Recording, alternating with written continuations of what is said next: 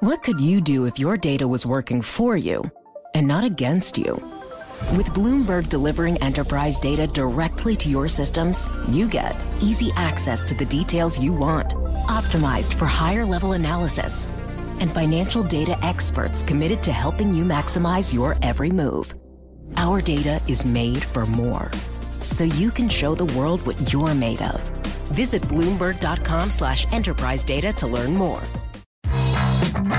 Welcome to the Bloomberg Markets Podcast. I'm Paul Sweeney along with my co host, Vonnie Quinn. Every business day, we bring you interviews from CEOs, market pros, and Bloomberg experts, along with essential market moving news. Find the Bloomberg Markets Podcast on Apple Podcasts or wherever you listen to podcasts and on Bloomberg.com.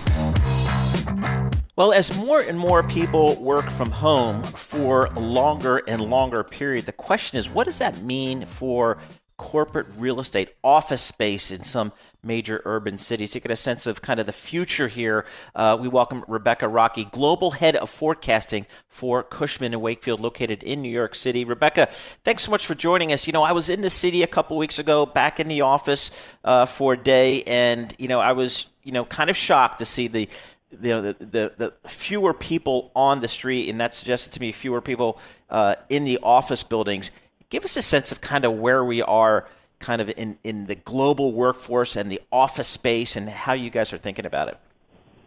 Sure. Well, first of all, thank you so much for having me today. Um, you know, clearly we have a number of things going on in the office sector in particular, not the least of which is dealing with the damage that's been done in the economy and the labor market. Um, as it relates to the return to the office, there are also a number of uh, trends emerging, and most offices are operating well below capacity, right, all over the country, and really in most of the parts of the world, we're seeing that uh, office utilization is below where it was, and in some cases significantly. Um, and you know, fortunately, office companies have been more resilient when you think about uh, the damage that's been done to different industries, office employment has fared disproportionately better, and there is somewhat of a an ability to work remotely to get through the times to continue to work, just not in the office right now. So that's really what we're seeing take place and uh, are some of the things that we talk about in this report. Yeah, Rebecca, you did a global office impact study and found that office leasing will stay below pre COVID levels until 2025, which, when you think about it, sort of makes sense. What does that mean for the likes of Cushman and Wakefield and others like you? Well, I think it was there's a lot of opportunity to add value to our clients and helping them think about this new world that we're facing, right? So we believe that the office is a critical part of how companies do business, how they create value in particular. And so we fundamentally think there's intrinsic value to the office place. Really the question is, what are the kinds of things we're doing in the office and how does behavior change from a leasing perspective as we go into this new normal? Uh, the fact that we're finding that despite uh, some of the structural changes we anticipate, such as work from home, to emerge, that the office sector does recover from a demand perspective, to me was a really strong finding and indicative of the fact that many companies view office as part of a broader ecosystem that will allow them to achieve the goals that they have as companies. But it's interesting, you know, we've, we've heard a lot of corporate uh, leaders in New York City calling for companies to bring their employers back, open up the city again. Yet it just seems like, you know, just the people I talk to, they say, okay, maybe I'll go back into the city, but it ain't going to be five days a week. This work at home thing works just fine. So is it going to be a sense that there will be some permanent change?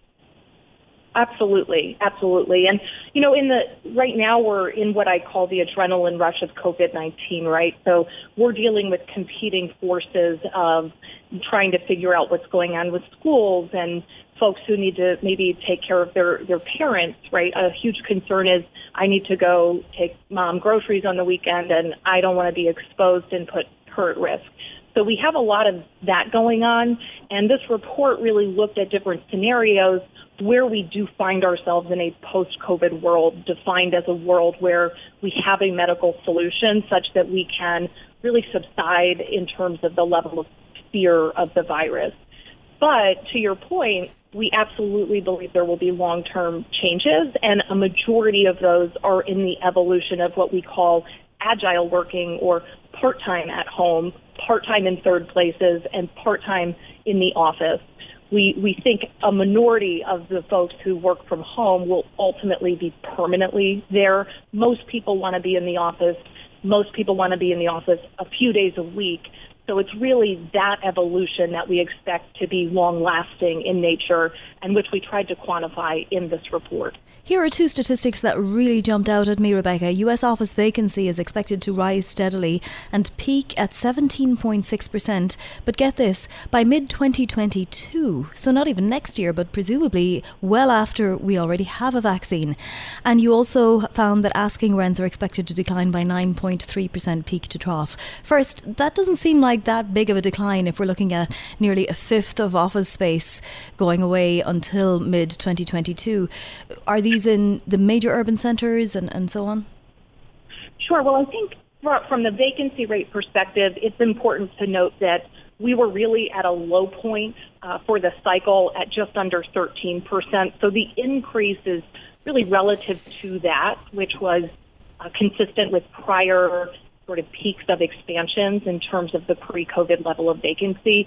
So we are expecting this shift upwards uh, by about 450, 460 basis points.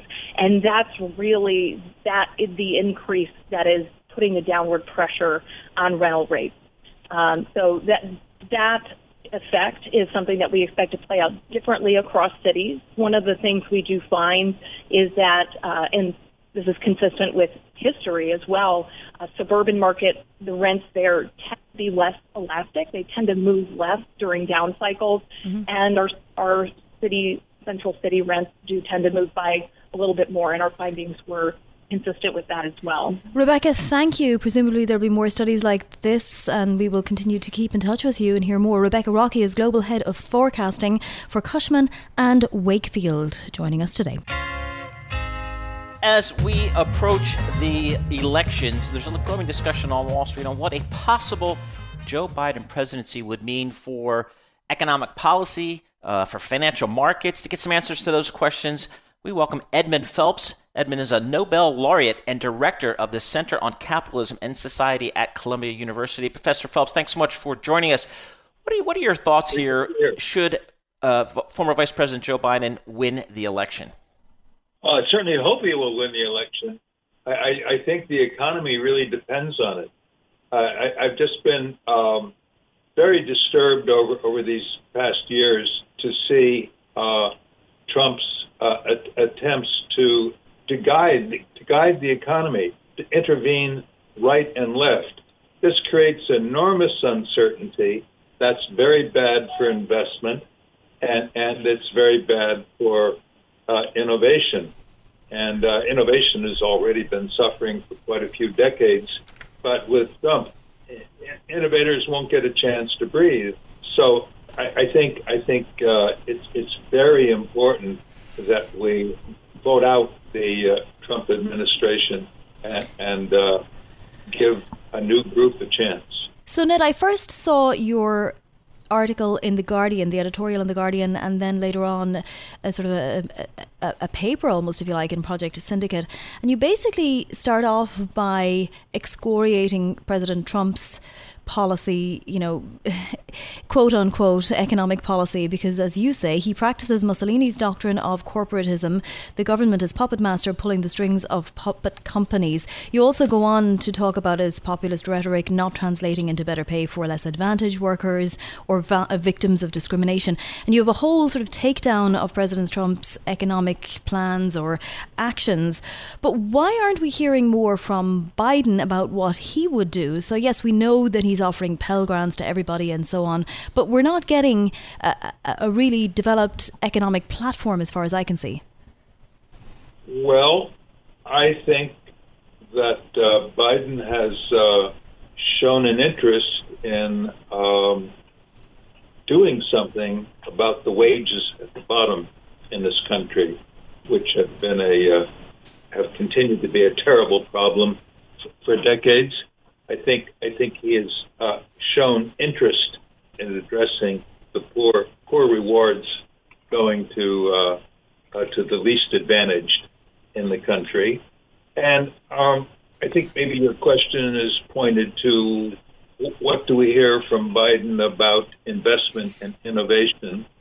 Well, I, th- I think he's I think he's shown some definitely shown some uh, awareness of the need for uh, picking up innovation, and of course, in the long term, you can't have sustained high investment if you don't have underlying innovation going on.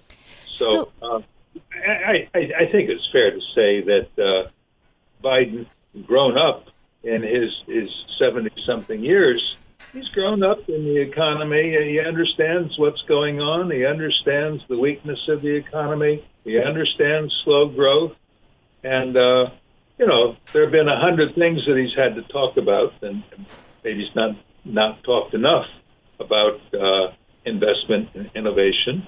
But he has done some talking on economic justice, which is the other grand theme of mine. Yes, and I understand that, and I appreciate that you say that he displays an awareness.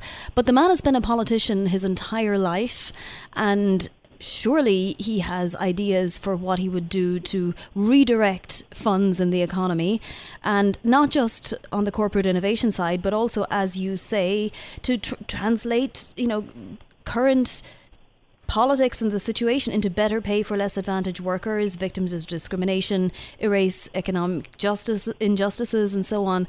He's not coming out with any of that. Is he too scared that that will alienate some of the demographics that he might need? Uh, I, I'm not a politician. I'm not even a political scientist. So I really wouldn't venture, wouldn't want to venture a guess on that at, at all. All right, so so Edmund, give us a thoughts just real quickly here on trade. That's been a big issue for President Trump. How do you see a Biden presidency as it relates to economic trade? Oh well, I think that, that Trump's position towards trade has been um, another contributor to um, poor economic performance. Being able to trade with the rest of the world is awfully helpful in, in, in uh, developing new products in, in finding markets for new, investment. It, it, it's hard to imagine high prosperity uh, in the American economy without uh, without very considerable uh, amounts of international trade, foreign trade. And of course, another thing is that Trump has gotten in the way of uh, bringing in highly qualified people to engage in uh, innovation in the American economy. Silicon Valley is being starved of of the uh, of of uh, much of the talent that uh, it needs. Um, I saw the other day that uh, about trade and, and, and, immigration. I saw that uh, 3,000 companies are now suing the White House over the uh, tariffs that have been instituted by the Trump administration. So that just that just is an indication of um, how oppressive and how retarding uh, Trump's influence has been on the economy. Well, Professor, thank you for that. We definitely hope to hear more from Joe Biden. Of course, the first debate is next Tuesday, and I imagine that there will be a portion on economic plans. And for anybody who's interested in this, the economic case for Biden by Professor Edmund S. Phelps Nobel laureate, and of course from Columbia University as well, a legend in our lifetimes, really, is both on Project Syndicate and in The Guardian. And Paul, I think it's important. I think we need some details. We're fewer than 40 yep. days away from yep. the selection, and both candidates need to step it up with the actual concrete proposals. What could you do if your data was working for you and not against you? With Bloomberg delivering enterprise data directly to your systems, you get easy access to the details you want, optimized for higher level analysis, and financial data experts committed to helping you maximize your every move. Our data is made for more, so you can show the world what you're made of. Visit Bloomberg.com/slash-enterprise data to learn more. Well, Vonnie, we are so fortunate to have uh, on a regular basis the good folks at Johns Hopkins University come on and, and help us get a little bit smarter about this virus and potential therapies, potential vaccines. Today we're joined by Lauren Sauer, the Assistant Professor of Emergency Medicine at Johns Hopkins University. Uh, Lauren, thanks so much for joining us here. You know, the new story I guess I heard today is something called interferon as a possible new treatment. Could you educate us on kind of what you think this might mean? Yeah, the um, two studies that came out recently on interferon were really exciting to see, and I think um, what I had seen, what I've seen briefly, is that this may the scientists who did the studies feel that this may um, account for nearly 15, 14 or 15 percent of the severe COVID cases. Um, what they're seeing is that this sort of lack of interferon in the body is is helping to facilitate severe disease, so people are getting sicker. Um, the, the good thing about it is that we have used uh, interferons, especially synthetic interferons, for a long time for other diseases. And so, um, if we can target these at risk patients and use some of this research to identify them early, um, we may be able to treat them quickly with uh, therapies that we already have in our toolkit for other diseases. And it's particularly amazing if it ends up being all true and the research proves itself out because it's the type of thing that hits young people and also it means that it might save you from going on a respirator, which we all know then, you know, is a whole other stage in this illness. When might we know something about the effectiveness of, uh, of an interferon, uh, you know, rehabilitation scheme, if you like? Yeah, so um, the the studies that came out are already telling us that inter treatment may be an effective option. Um, the new arm of the NIH Adaptive Trial Act is also an interferon study, and I would imagine that there is lots of interferon um, studies across the country and possibly across the globe. Um, there's challenges to doing interferon specific studies, especially when you're thinking these studies may target or only enroll people with severe disease. Um, we are seeing more outpatients with COVID and fewer um, severe disease, at least where I am.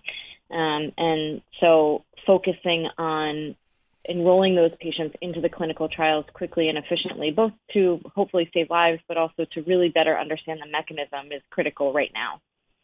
So, Lauren, it appears the data remains stubbornly high in terms of uh, new cases. Um, yet perhaps the death rate is declining. Is that kind of your understanding Is some of the, the data we're starting to see re- more recently? Yeah, I think one of the things we're seeing is that um, we're, we are getting patients out of the hospital quicker, which is great. Um, and that may be I, I think we're going to need a lot of long term studies to understand why that's happening. But a big piece of it may be that we're getting better at managing these patients because we're learning more about the course of illness and the course of disease. So um, we're keeping people from entering into that severe disease state, you know, off of ventilator, um, off of those high flow oxygen needs because we're managing them earlier or or we're identifying them earlier and we're managing them better in the hospital and getting them out quicker. So, Lauren, we were talking yesterday about people in the UK proactively getting injected or, or infected with the coronavirus in order to try and help studies. These, these people, I mean, are they risking long term consequences? I, I, think they absolutely are. The challenge study model that I'm talking about that we're seeing in the UK um, is a model that we've used in other diseases to better understand um, how vaccines work so that it's a controlled environment and we understand the exposure, we understand the course of the disease and exactly where in the disease process the patients or the participants get the vaccine um, and, and what their exposure level is after getting the vaccine the, the hard part in this situation is that we don't have a really good therapeutic toolkit. So if something goes wrong with these patients, um, we don't have a great a series of great options to treat them. So that that is a higher risk than than you would want in a challenge study. And there's a lot of ongoing community transmission in many places across the globe. So there are opportunities to do vaccine trials the right way in a well controlled environment, understanding community transmission without putting people deliberately at risk and exposing them to to the coronavirus. So it's a risk that we're taking unnecessarily. So, Lauren, again, I'm just going to ask us to try to triangulate around timing. Is it still fair uh, to suspect that we will that some series of vaccines will be available sometime early next year, maybe late this year, but it'll take time after that to kind of figure out what's most effective. Is that still the way to think about it?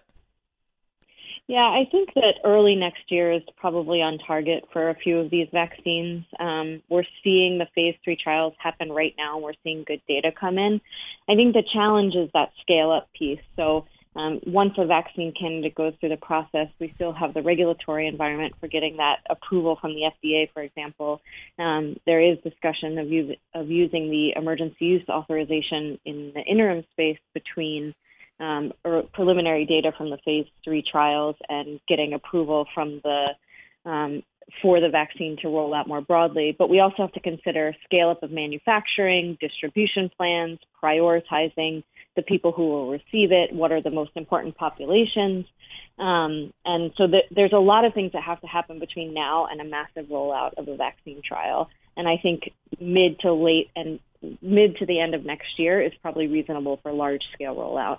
Lauren, thank you as always. Absolutely love getting your updates straight from you know the epicenter of, of, where all the research is happening. Lauren Sauer is assistant professor of emergency medicine at Johns Hopkins School of Medicine, and of course the Bloomberg School of Public Health is supported by Michael R. Bloomberg, founder of Bloomberg LP and Bloomberg Philanthropies.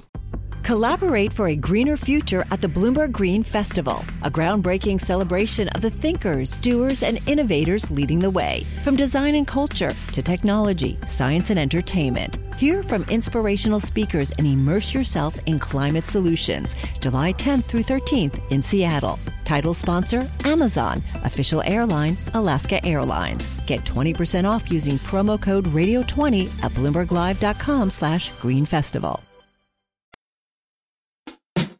And Bloomberg Markets is brought to you by Withum, a forward thinking advisory and accounting firm, helping clients to be in a position of strength in the new reality of business. Learn about their innovative solutions by visiting withum.com. So, it's time to talk commodities. Some are seeing good news, some are not seeing so much good news. Let's bring in Mike McGlone, who knows all about the precious metals, the not so precious metals, and every other commodity out there. He's commodity strategist for Bloomberg Intelligence.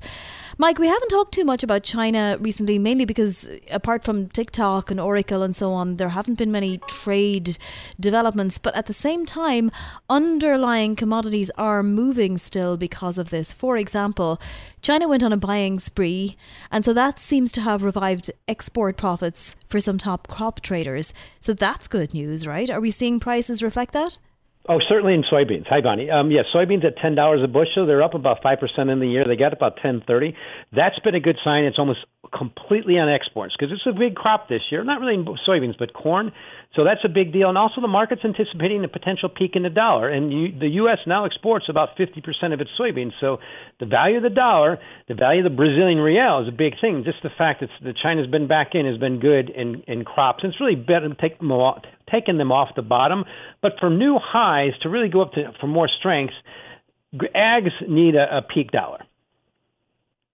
All right. So, but uh, as I look at the dollar index here at 94, that's not peak dollar, is it?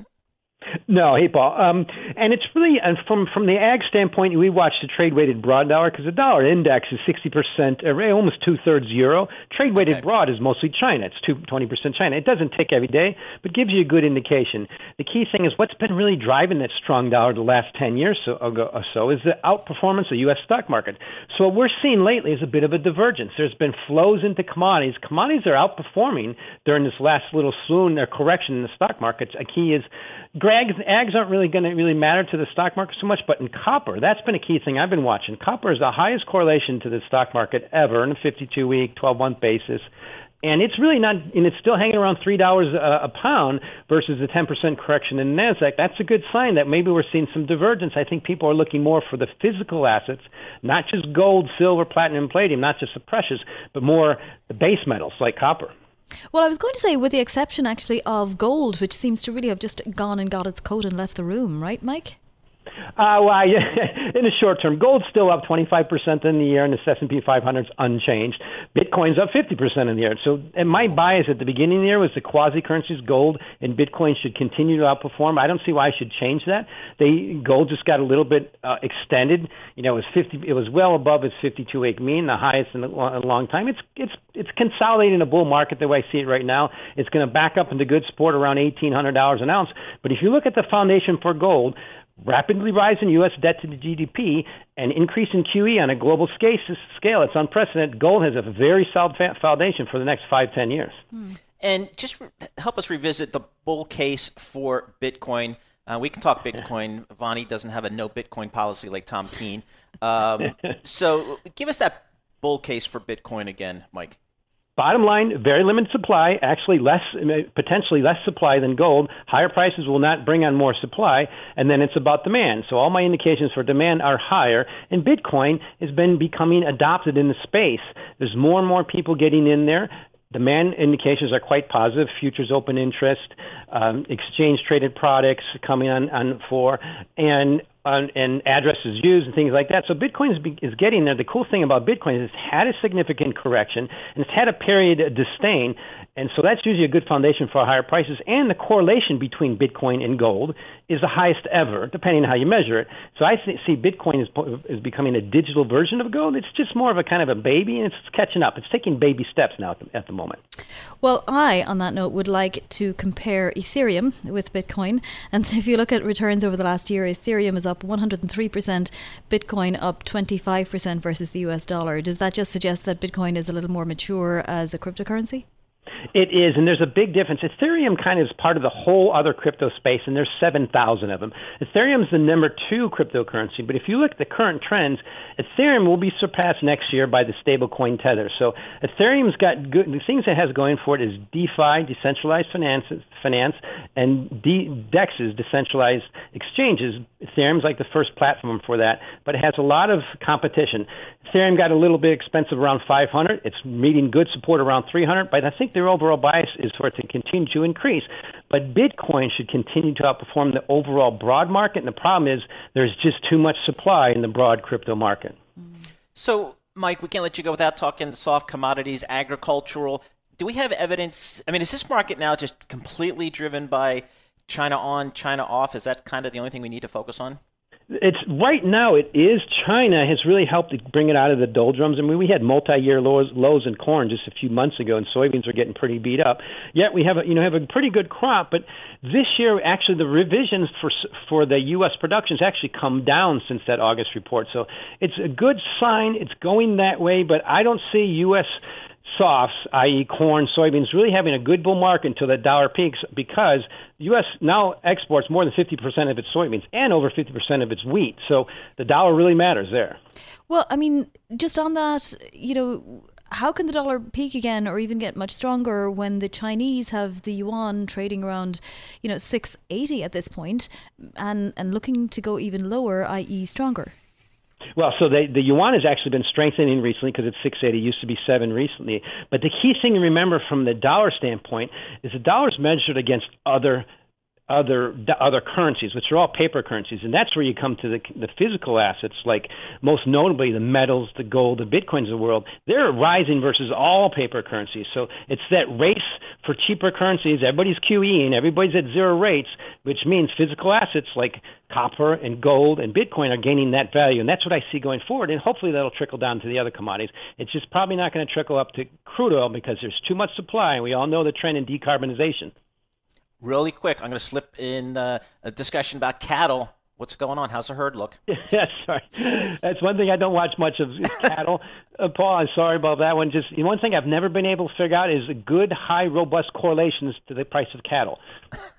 oh, All right. gosh. I, I, I, see it's possible to stump Mike McGlone. Mike McGlone, thanks so much for joining us. Commodity strategist for Bloomberg Intelligence, all over the commodity uh, complex for us. Uh, Vonnie, it's great to have Mike on. And cattle futures don't seem to be shifting around much, Paul. Of course, I looked it up. It's LC1 if you want the generic cattle future, although I'm sure every farmer out there would say that no cattle is generic, they're all individual. Thanks for listening to the Bloomberg Markets podcast. You can subscribe and listen to interviews at Apple Podcasts or whatever podcast platform you prefer. I'm Vonnie Quinn. I'm on Twitter at Vonnie Quinn. And I'm Paul Sweeney. I'm on Twitter at PT Sweeney. Before the podcast, you can always catch us worldwide at Bloomberg Radio.